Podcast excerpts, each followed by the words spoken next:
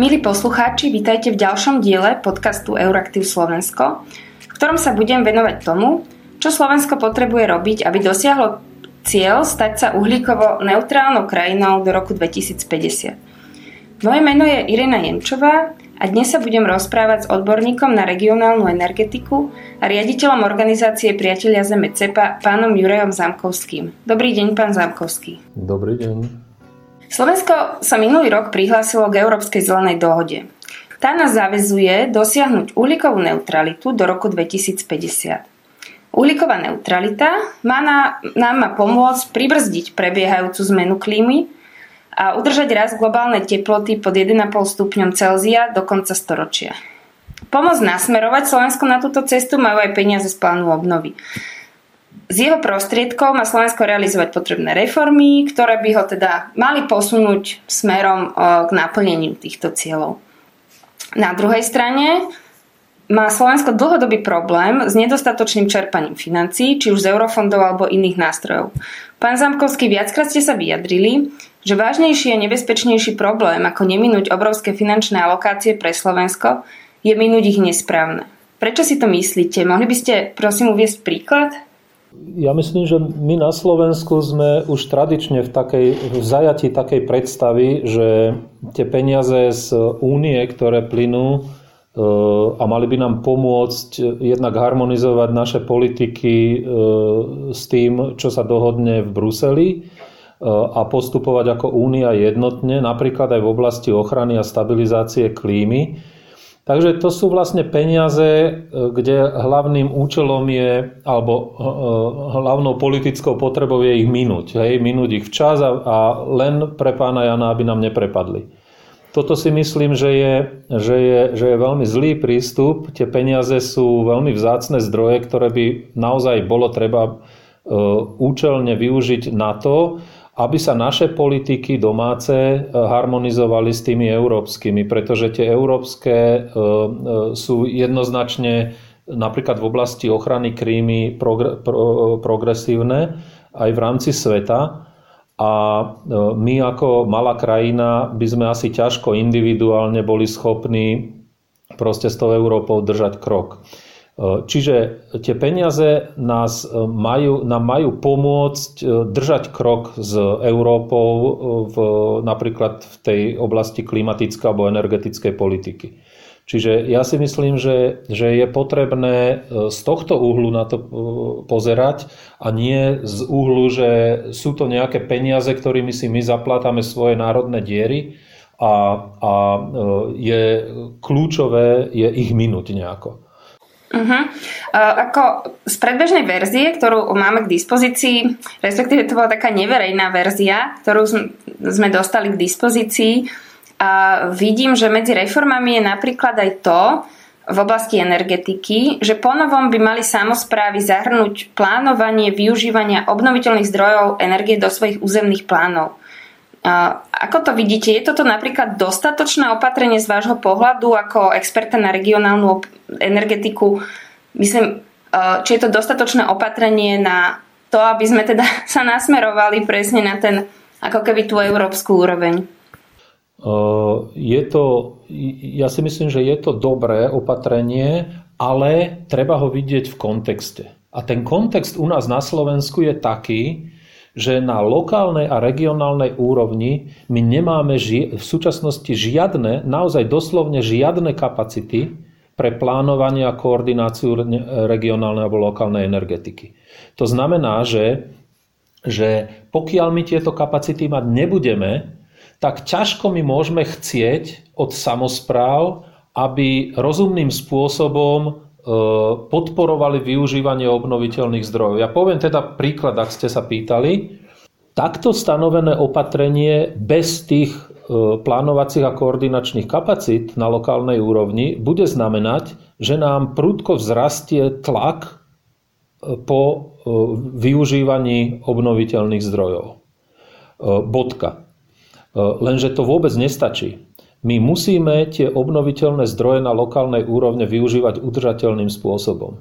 Keď si zoberieme iba tú biomasu, o ktorej sa už e, strašne dlho na Slovensku hovorí, sú okolo toho e, veľké spory, veľké otázky, e, sa vynárajú v tejto súvislosti, pretože my sme práve z podporných európskych fondov nesmiernym spôsobom raketovo naštartovali dopyt po, po spotrebe biomasy na, na využívanie energetické. To spôsobilo napríklad, že nám, tu, že, že, že nám tu vyrástli ako huby po daždi veľké mestské teplárne na biomasu a vo svojich okoliach vlastne stiahovali a, a ľudovo povedané scucli ťažbu dreva a, a vyhnali ju do, do, do veľký, veľkých výšok. A znamená to, že tá biomasa sa začala ťažiť neudržateľným spôsobom, že sme začali spalovať sortimenty, ktoré sú využiteľné inak, rozumnejšie. A že my sme vlastne naštartovali jeden veľmi nezdravý, nezdravý pohyb, ktorý ústi k tomu, že jedna politika energetická, ktorá tlačí na, na, na zvyšovanie a rast spotreby obnoviteľných zdrojov, sa dostala do protikladu s inou politikou, rovnako dôležitou, environmentálnou politikou. A toto nie je v poriadku. A, nie je to, a, ten, tá príčina, prečo to k tomu došlo, je práve, že na tej lokálnej a regionálnej úrovni nedochádza ku koordinácii aj týchto politík, aj proste rôznych, rôznych zámerov. To znamená, ten, ten vývoj je živelný. Keď sa na centrálnej úrovni u nás na, na, nastimuluje treba dopyt po, po biomase, tak sa všade ten dopyt po biomase naozaj rastie ale spôsobuje v podstate za sebou paseku. Jako je, dostali sme sa do situácií, keď je naozaj veľmi e, dôležité e, začať veľmi prísne regulovať spotrebu biomasy na energetické účely. To proste nie je, nie je rozumné, nie, toto sa nedá dlhodobo udržať.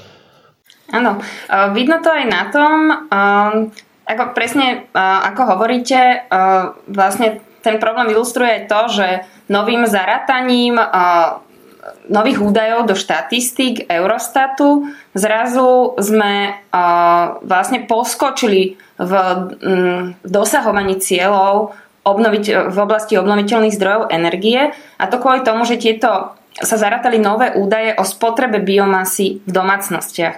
Na druhej strane, okrem teda biodiverzity, teraz ohľadnem od biodiverzity, čo to spôsobuje je vlastne veľmi zlý stav kvality ovzdušia, a kvôli tomu e, na nás Európska komisia podala e, žalobu na súdny dvor EÚ. A ako to teraz, ako to teraz ako keby e, zladiť tieto dve veci, lebo určite je dobré, že dosahujeme nejaké ciele, na druhej strane nám to spôsobuje veľké problémy, že kde, kde teda, hovorili ste, že koordinácia, ale čo si pod tým koordinácia na regionálnej alebo riadecej úrovni, čo si pod tým môžeme ale konkrétne predstaviť? No, môžeme si pod tým úplne konkrétne v tomto prípade predstaviť to, že akékoľvek plánovanie a, a využívanie e, v tomto prípade biomasy v nejakom regióne by malo byť podriadené nejakým kritériám udržateľnosti. To znamená, v regióne by malo byť zrejmé, koľko tej biomasy tam je a koľko jej koľko z toho dostupného množstva biomasy sa dá e, udržateľným spôsobom ťažiť bez toho, aby dochádzalo k takýmto defektom. Hej? Na jednej strane k ohrozeniu biodiverzity a na druhej strane predimenzovaným, predimenzovaním nesprávnym spalovaním biomasy na lokálnej úrovni k znehodnocovaniu ovzdušia a, a k rastu emisí treba z tuhých znečistujúcich látok hej, ktoré sú nebezpečné. To je úplne krásny príklad toho, ako živelným opatrením a stimulom k, k rastu nejakého obnoviteľného zdroja do, e, na jednej strane plníme nejaký ukazovateľ a na druhej strane alebo na druhých stranách viacerých robíme škody, ktoré nás budú stať v budúcnosti peniaze a aj energiu. A my teraz E, ten obnoviteľný zdroj chceme na silu využívať, alebo v takomto prípade na silu, práve preto, aby sme zvýšili produkciu energie a podiel, jej podiel z obnoviteľných zdrojov. A to nie je iba o biomase. Podobný problém, e, v podobnom probléme sú trebárs, je využívanie hydropotenciálu. Napríklad, ak sledujete vývoj okolo malých vodných elektrární, tak tam takisto. Ten stimul z centrálnej úrovni, že sa, že sa začali podporovať rôznymi opatreniami, nielen dotáciami, ale napríklad aj výkupnými cenami energie vyprodukované a tak ďalej, sa, sa nastimuloval rozvoj výstavby malej, malých vodných elektrární, zahustili sa nimi toky, ktoré ale trpia. Hej. A teraz e, na mnohých miestach sú už signály o tom, že tá produkčná kapacita už presiahla normálnu úroveň a, a udržateľnú úroveň a tie elektrárne viac škodia, ako, ako pomáhajú. To znamená, že, že keď hovorím o, nejakej, o nejakom plánovaní a koordinácii, tak mám na mysli systémový prístup. Ten systémový prístup nie je treba iba na centrálnej úrovni. Ten systémový prístup je treba uplatniť aj na regionálnej úrovni. Práve tam je dôležitý, pretože práve tam sa tie, ten nesúlad medzi, medzi rozumným plánovaním a, a rešpektom k limitom toho prírodného prostredia prejaví bezprostredne. Proste keď sa tam, keď sa tam prešvihnú limity, tak ten región na to doplatí. Ak sa tam vyrúbu lesy kvôli, kvôli ťažbe dreva, ktoré sa má spáliť, tak e, to nie je len to, že stratíme, stratíme ja neviem, e, čas drevnej hmoty, ktorá by sa dala využiť v drevospracujúcom priemysle, ale to znamená napríklad eróziu pôdy, to znamená znečisťovanie vodných zdrojov a potom nám chýba voda pitná a tak ďalej. To je proste to je, to je začiatok e, kolotoča nezmyslov, ktoré sa spôsobia jedným zlým rozhodnutím na začiatku. To je proste celá pavučina, ktorá je veľmi citlivá a keď porušíte jednu, jednu nitku, tak, tak ovplyvnite množstvo iných. Čiže, čiže nie je to také jednoduché. Druhá vec, čo sa týka tej biomasy. E, my sme dokonca pod, e, pod pláštikom znižovania emisí skleníkových plynov masívne podporovali tvorbu a výstavbu týchto nových zdrojov na biomasu tepelných a spôsobilo to to, že nielen sa v rámci toho daného regiónu vyčerpala udržateľná biomasa, ale teraz sa, tá, teraz sa tie veľké investície, aby oni, aby oni ekonomicky plnili svoj, svoj naplánovaný efekt, hej, tak oni potrebujú fungovať. Oni potrebujú tie obrovské množstva biomasy stále, stále spalovať a tým pádom sa napríklad podporuje kamionová doprava a tá biomasa sa už stiahuje nie z bezprostredného okolia, ale, ale z, z veľkých dialog. A my na jednej strane deklarujeme, že chceme znižovať emisie tým, že ideme nahrádzať, ja neviem, uhlie drevom. Na druhej strane to drevo vláčime zo 150 km kamionmi deň čo deň. Čiže to, sú, to je, proste toto sa bez koordinácie a plánovania nedá rozumne robiť. Preto hovorím, že tie kapacity sú potrebné a to plánovanie musí niekto robiť. To znamená, to, to, to, to nám nespadne z neba a počítač sám nám to nevymyslí. Hej? Tam treba ľudí, ktorí tomu rozumejú a ktorí tam budú k dispozícii. Uh-huh. Na druhej strane uh, vlastne ako keby tie domácnosti, ktoré kúria biomasov a ktoré teda zvyšujú tie uh, v úvodzovkách pozitívne čísla v oblasti uh, teda plnenia cieľov v oblasti obnoviteľných zdrojov energie sú, patria k nízkopríjmovým uh, domácnostiam. Tie jednoducho pre nich je to, nie je to niečo, čo by akoby chceli robiť, ale je to niečo, čo je najlacnejšie a nemajú inú možnosť, len jednoducho kúriť drevom.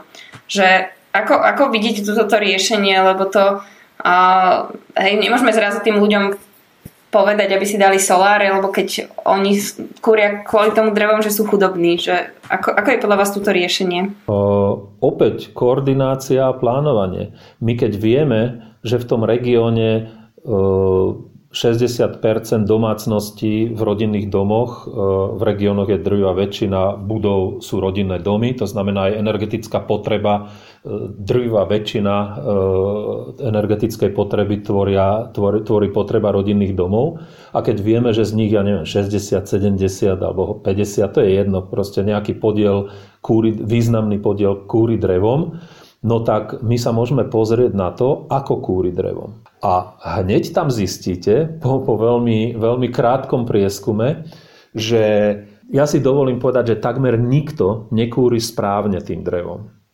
A iba technika kúrenia, naozaj iba technika kúrenia, bez toho, aby ste zateplili, bez toho, aby ste znižovali energetickú potrebu, bez toho, aby ste vymenili kotol za efektívnejší a tak ďalej, iba technika kúrenia môže spôsobiť dokonca až niekoľko násobné zníženie e, potreby toho dreva.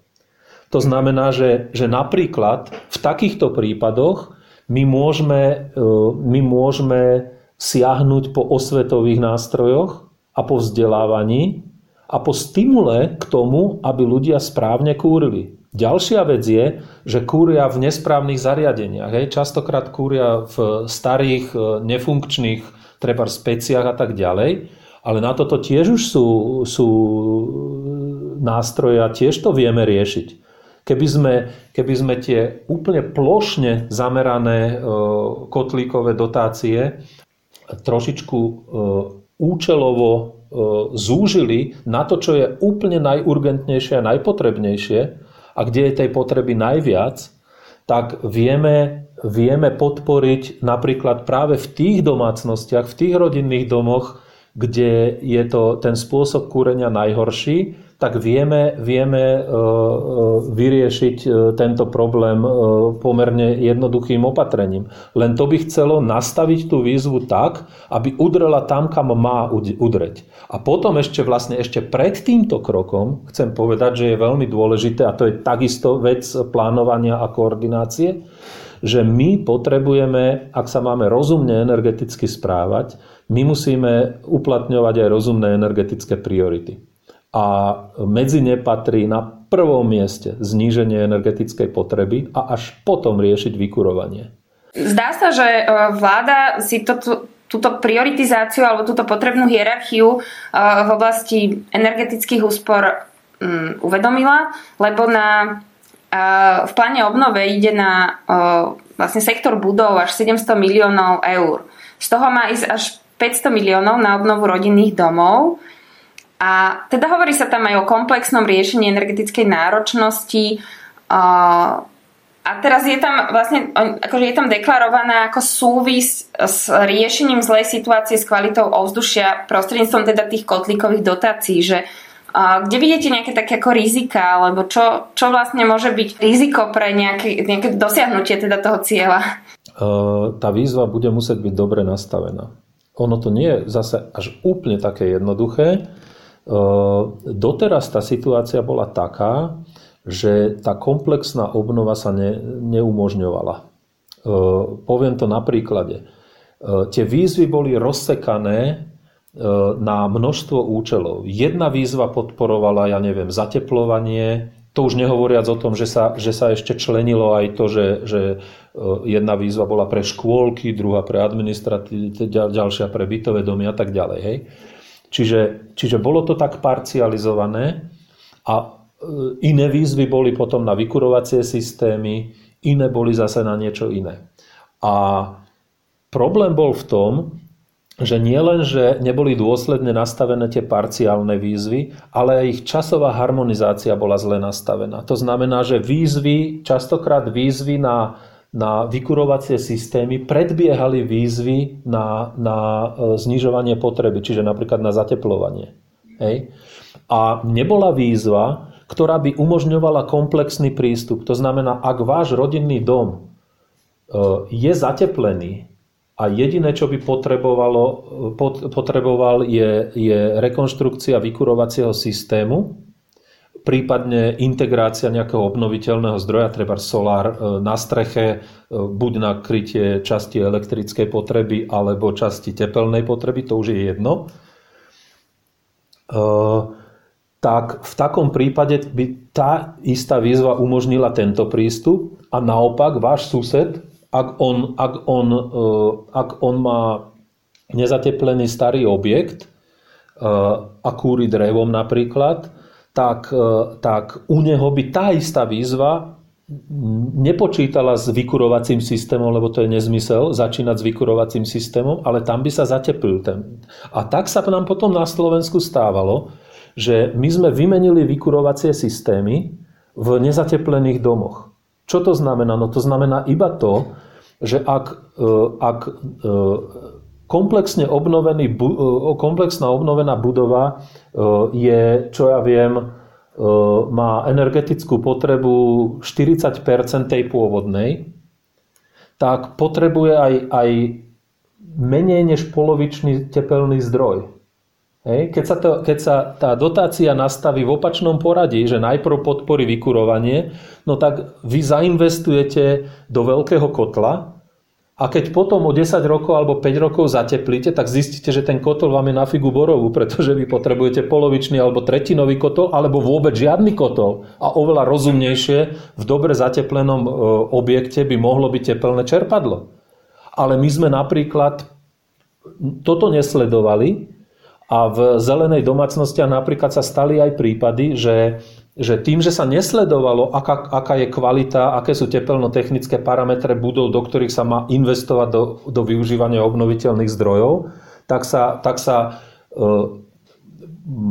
taká alebo onaká budova nesledovala a iba sa tam, iba sa tam nainštalovalo teplno čerpadlo z dotácie hej, a polovicu, dota, polovicu investičných nákladov vykryla dotácia. Čo je výhodné pre toho človeka, ale ak to urobil v nezateplenom dome, tak sa kľudne mohlo stať, že ten istý človek už o rok nadával, že koľko strašne veľa platí a že, sa mu, to ne, že mu je to nevýhodné a o dva roky už to tepelné čerpadlo vyhodí preč a nahradí to starým kotlom lebo, lebo aj keď síce minal veľa, tak ešte stále je to menej než to, to moderné tepelné čerpadlo, ktoré dal do nevy, ne, nezatepleného domu.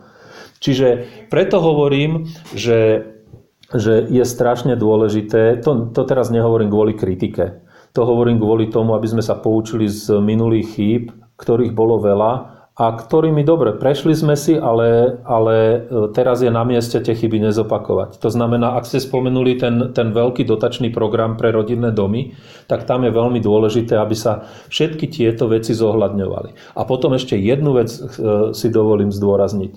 Áno, ja súhlasím s tým, že komplexná obnova budov by mala, by mala e, zahrňať nie len zateplenie a nie len rekonštrukciu treba z vykurovacieho systému, ale treba aj, aj zavedenie rekuperácie, e, nútenej výmeny vzduchu hej, s rekuperáciou, s výmenníkom tepla a tak ďalej. A ešte aj nejaké adaptačné opatrenia a ešte aj nejaké zelené opatrenia, ktoré by tú budovu ako keby vyšperkovali a urobili environmentálne čo naj aj odolnejšou, aj, aj zároveň e, e, naj, najvhodnejšou vzhľadom na trendy, ktorým čelíme. Hej? E, strata vody, predlžovanie obdoba, období sucha, vytváranie tepelných mostov v, v urbanizovaných oblastiach a tak ďalej. Ale opäť, prílišné zdôrazňovanie tých zelených opatrení v prípade rodinných domov ja si myslím, že by išlo dosť na úkor tej energetickej efektívnosti a to by bola škoda v tomto prípade. Dôležitejšie podľa mňa ako tie zelené opatrenia. Teraz, teraz ja, môže to vyzerať, že si strieľam do vlastných nôh, ale lebo, lebo som zástancom tých zelených opatrení. Ale ak sa bavíme o potrebe treba zelených striech a tých zelených opatrení práve z dôvodu toho, aby v urbanizovaných oblastiach E, prerušovali e, tepelné ostrovy v lete a tie nebezpečné oblasti s, s, prekúreným, e, s prekúrenou atmosférou a tým pádom zdravotne veľmi nebezpečnou, tak toto je práve v prípade rodinných domov roztrúsených skôr v krajine alebo v malých sídlach menší problém ako v tých veľkých urbanizovaných celkoch. Tam má zmysel tento aspekt uprednostniť treba pri rekonštrukcii škôl, väčších objektov, ktoré majú väčšie strechy a ktoré sú, ktoré sú viac situované práve v tých problémových tepelných ostrovoch. Takže podľa vás za, za, adapto, za adaptáciou ako keby na klimatickú zmenu budú mať viac problémy mesta? No určite áno, určite áno. Ja nehovorím, že, že to nie je potrebné na vidieku, ale myslím, že ten dôraz by sa mal diferencovať. A napríklad e, e, v tomto prípade ja by som naozaj e, výrazne uprednostnil energetické efekty pri obnove rodinných domov pred tými adaptačnými alebo zelenými opatreniami. Kdežto v, v prípade veľkých objektov už by sa mal e, pomerne silný dôraz klásť na to a ešte tým duplom, ak zohľadníme lokalitu konkrétnu, e, aj na tieto opatrenia. Čiže Čiže preto hovorím, že e, proste to nie je budova ako budova, nie je lokalita ako lokalita a bez znalosti veci, jednak e, bez znalosti témy, teda energetiky a vôbec e, stavebníctva a tak ďalej, ale zároveň bez znalosti tých, tej lokálnej situácii to nejde. A preto my potrebujeme v tých regiónoch tie regióny vybaviť kapacitami, ktoré práve tieto znalosti mať budú. A prepoja to a pomôžu nastaviť tie výzvy tak, aby, aby ani cent nešiel, nešiel e, neefektívne. Pretože naozaj my čelíme veľkému problému. My do 30 rokov máme dekarbonizovať krajinu.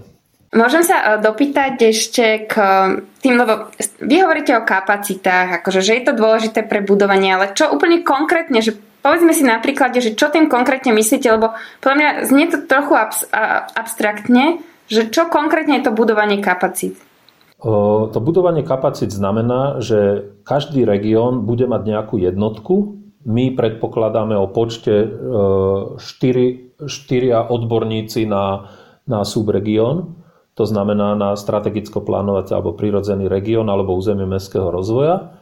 A títo štyria ľudia, oni by mali kumulovať vedomosti stavebníctvo, doprava, energetika a tak ďalej. A títo ľudia by mali dobre zmapovať ten región, naozaj poznať a, a, a, a mať tam vychytené všetky jeho špecifika a pomôcť e, pri nastavovaní víziev pre tento región tak, aby tie výzvy boli účelné, pretože úplne iné priority budú v Bratislave a úplne iné priority budú v okrese Kežmarok. Napríklad. Hej? Úplne iné priority budú v, v urbanizovanom prostredí a v, v území s rozstylenými malými sídlami.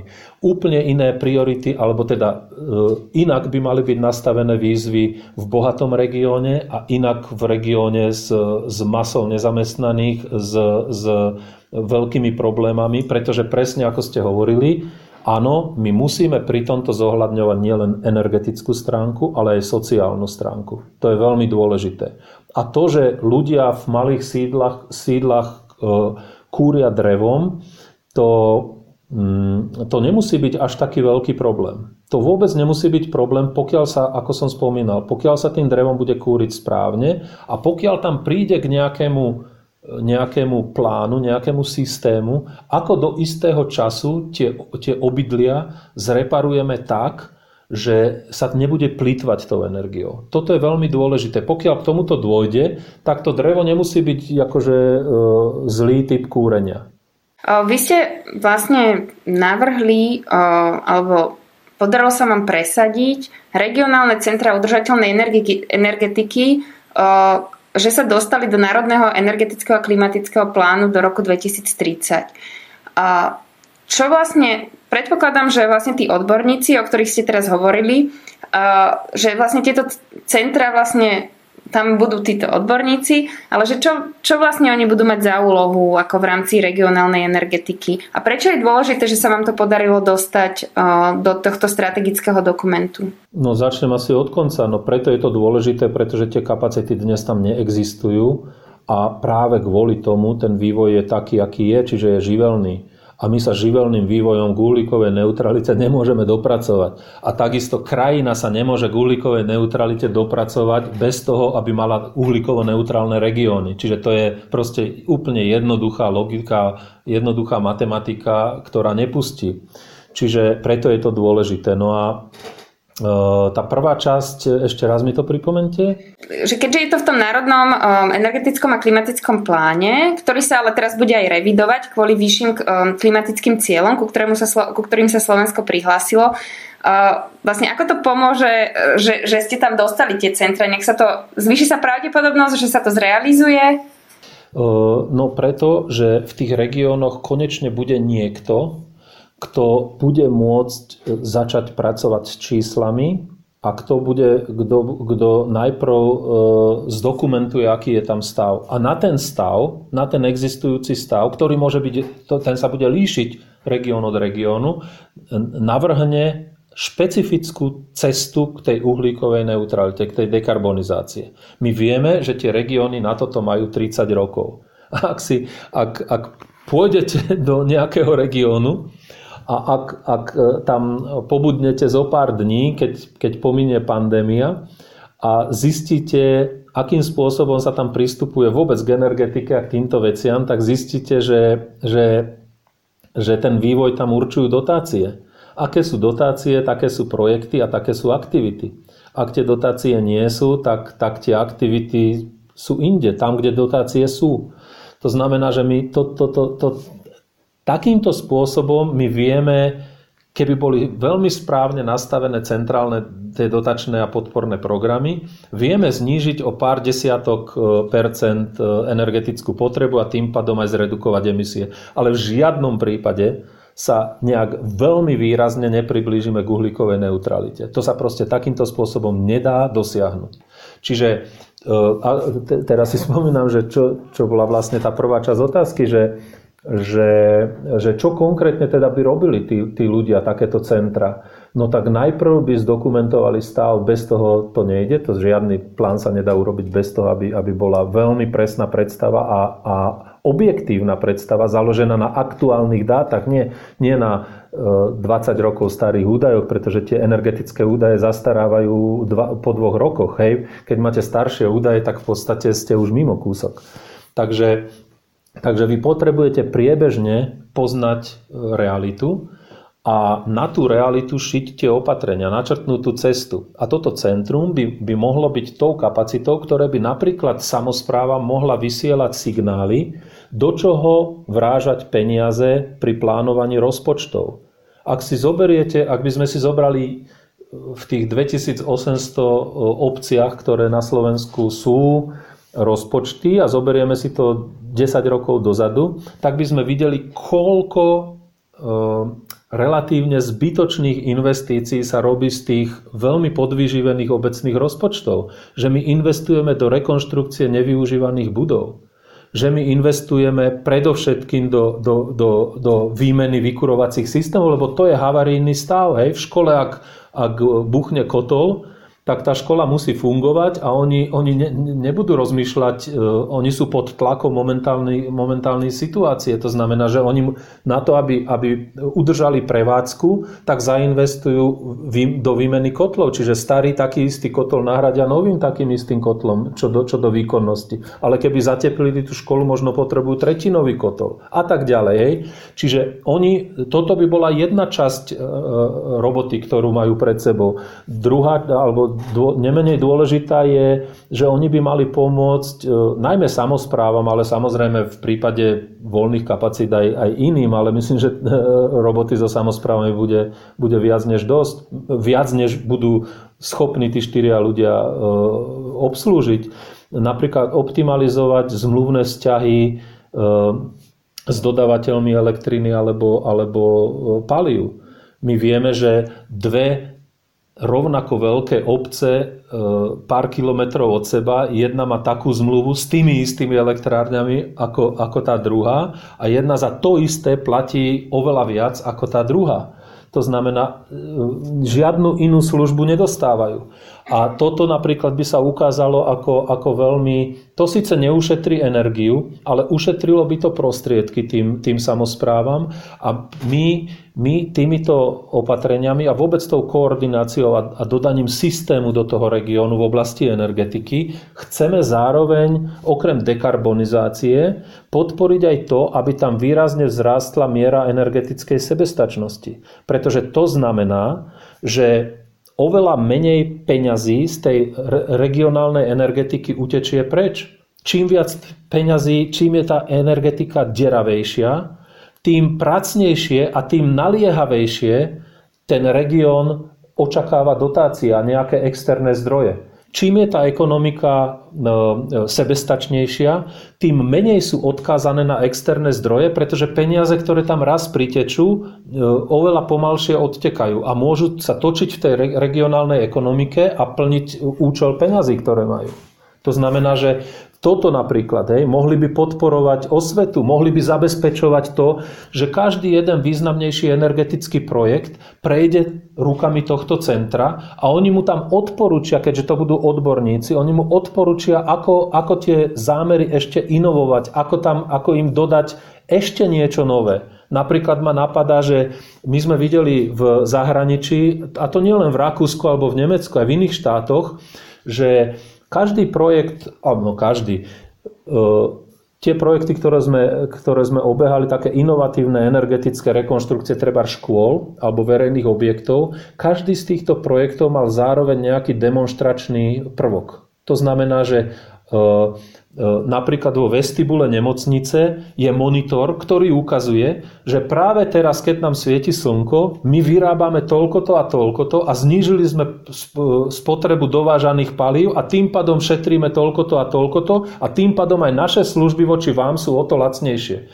Keby toto videli rodičia, ktorí prichádzajú do škôl pre svoje deti, Keby toto videli návštevníci e, nemocníc, ktoré, ktorí tam pendlujú v tých vestibuloch, a zároveň by k tomu bol jeden, jeden veľmi jednoduchý za pár eur e, vyrobený krásny panel, ktorý, ktorý infografikou znázorní, o čo ide, tak tí ľudia si oveľa intenzívnejšie uvedomia, ako aj to ich energetické každodenné správanie má dopad na to, že aké majú oni životné výdavky a tak ďalej. A mohli by sa začať správať oveľa racionálnejšie a tá miera klimatickej a energetickej Um, uvedomelosti alebo gramotnosti, ktorá je u nás zúfalo nízka, tak by mohla rásť.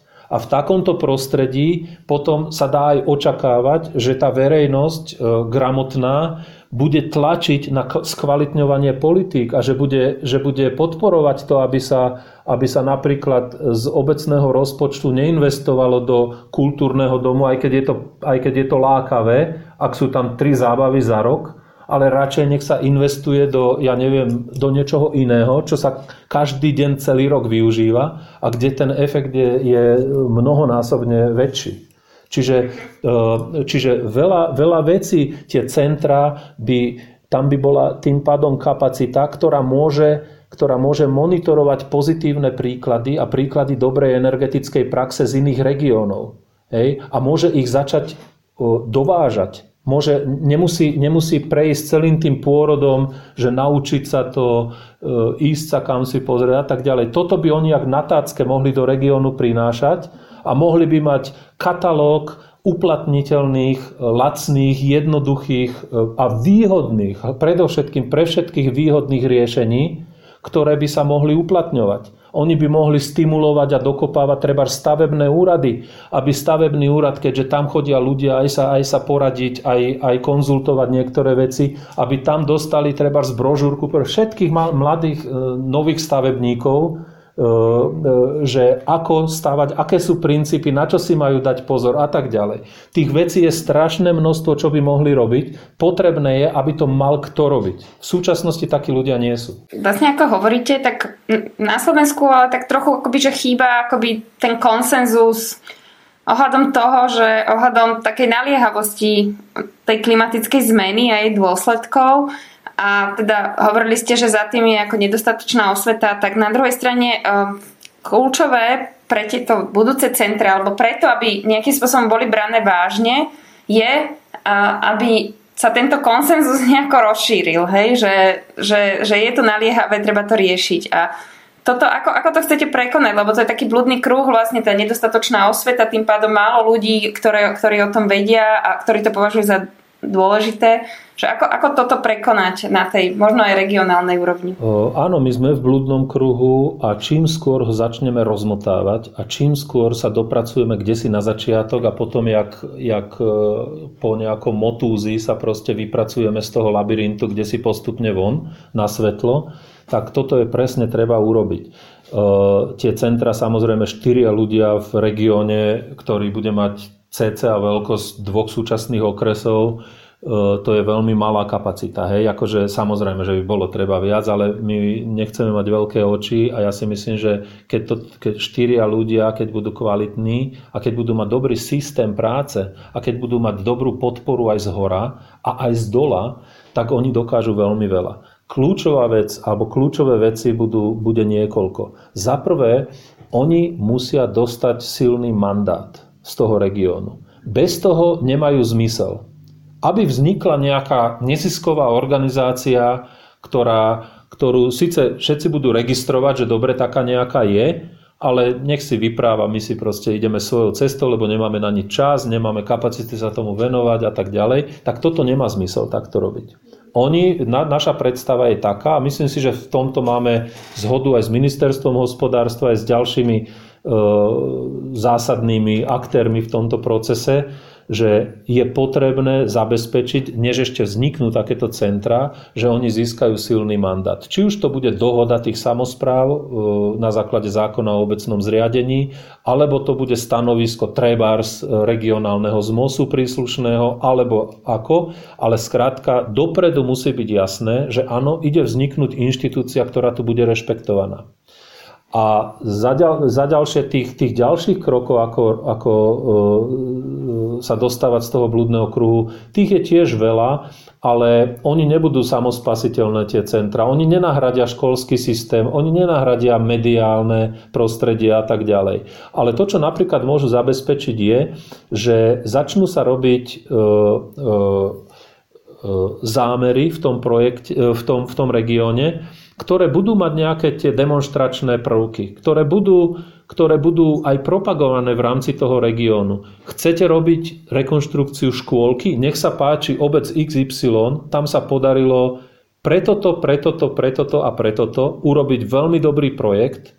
Nie je to žiadna, žiadna Amerika, nie je to, nie je to žiadne pre, e, ako prehnané investi, investovanie, žiadny luxus, ale je to z energetického a z klimatického hľadiska dobre preto to a preto to. Choďte sa tam pozrieť a keď chcete, a vieme, že v našom regióne je 32 škôlok, ktoré treba zrekonštruovať, tak tieto princípy uplatníme aj tam. Chceme správne nejakú bytovú, bytovú jednotku alebo sídlisko zreparovať? OK, vyberme si jedno, jedno pilotné, to urobme dobre. Hovorím, žiadny luxus, nič prehnané, ale urobme to na, na úrovni doby a, a urobme z toho projekt, o ktorom všetci budú vedieť a už nebudú musieť behať do Rakúska alebo do, do Dánska sa pozerať, ako sa to robí, ale môžu sa pozrieť 30 e, kilometrov do, do inej dediny alebo do, do mesta. Hej? Čiže takýmito opatreniami len hovorím, toto chce zladiť aj v tom regióne, to chce, to chce priebežne e, informovať. Hej? Oni tieto centra, tieto centra by mali vysielať naozaj v, s predstihom e, robenia prípravy obecných rozpočtov nejaké signály. Hej? Že máme tu napríklad v oblasti energetiky, náš región má byť za 30 rokov a keď vzniknú tie centra, to už bude iba 25 rokov a ten čas nám bude proste týkať veľmi rýchlo. E, uhlíkovo neutrálny. Zamerajme sa na to, že z tých rozpočtov povyberajme zložky, ktoré nie sú nevyhnutné, ktoré nie sú úplne potrebné, ktoré sú nadstavby nadstavieb, hej, iba. A skúsme tie skromné zdroje, ktoré sú dať do nejakého pilotného, spoločného, veľkého, väčšieho volačoho, ktoré bude mať veľký energetický efekt, ktoré nás priblíži k tej uhlíkovej neutralite a zároveň bude pre nás všetkých veľmi výhodný. A dokumentujme tie efekty a, a šírme to ďalej. Ehm, samozrejme, že je predstava, že všetky tieto centra navzájom budú komunikovať. To znamená, keď jeden urobí chybu, dozvedia sa to všetci ostatní a tú chybu sa budú snažiť neopakovať a naopak, keď niekto urobí parádny ťah, nech ho nám všetci vedia a nech vedia, akými krokmi sa k tomu parádnemu ťahu dopracovali. Toto je čosi, čo, čo je, čo je taká základná logika toho celého. Hovorím, to nie je žiadna komplik- žiadny komplikovaný koncept, iba je to, je to pokus dostať do toho živelného stavu súčasného nejaký systém a s kľudom a zároveň na odbornej báze začať robiť a plánovať veci tak, aby, aby, sme, aby sme boli s dobou, aby sme, aby, sme aby sme riešili veci tak, ako nás nabáda ten kontext a ako nás nabáda veda. Hej? Lebo tá veda nás varuje, že, že e, sme vo vážnom probléme. A my, my to nerobíme preto, aby sme boli krajší a aby sme, aby, aby e, ja neviem, sme z toho ryžovali, ale aby zároveň sme sa chystali na ťažké časy, do ktorých ideme. Táto, táto covidová pandémia nás krásne upozornila na to, že ako zo dňa, zo dňa na deň sa môže zrazu situácia tak strašne skomplikovať, že sme si to nikto vlastne ani, ani nepredstavovali, že to tak je, alebo že to tak môže byť. A pandémia covidová je oproti pandémii klimatickej, ktoré nás, ktorá nás čaká, kde sme pred dvermi, tak e, to je iba šuvix. To znamená, že my si musíme naozaj teraz dávať pozor a my už nemáme ten luxus časový, že môžeme si proste pokračovať a experimentovať ako chceme od buka do buka. Proste nie. My musíme teraz využiť tých pár rokov a tie extra peniaze, ktoré teraz máme k dispozícii na to, aby sme ich využili na, na, e, na, na, na zmenu k systému a zásadný obrad v tých regiónoch, ktorý napokon, teda hovorím, že nebude iba nevyhnutný, ale bude aj všeobecne výhodný. Ďakujem veľmi pekne. E, dnes sme sa rozprávali s odborníkom na regionálnu energetiku a riaditeľom organizácie Priatelia Zeme CEPA, pánom Jurajom Zámkovským. Ďakujem za pozvanie. Za pozornosť ďakuje portál Euraktiv, konkrétne Štefan Bako a Irena Jenčová, ktorí dnešný podcast pripravili. Do počutia na budúce. Tento podcast bol nahratý s podporou Medzinárodného vyšegrádskeho fondu.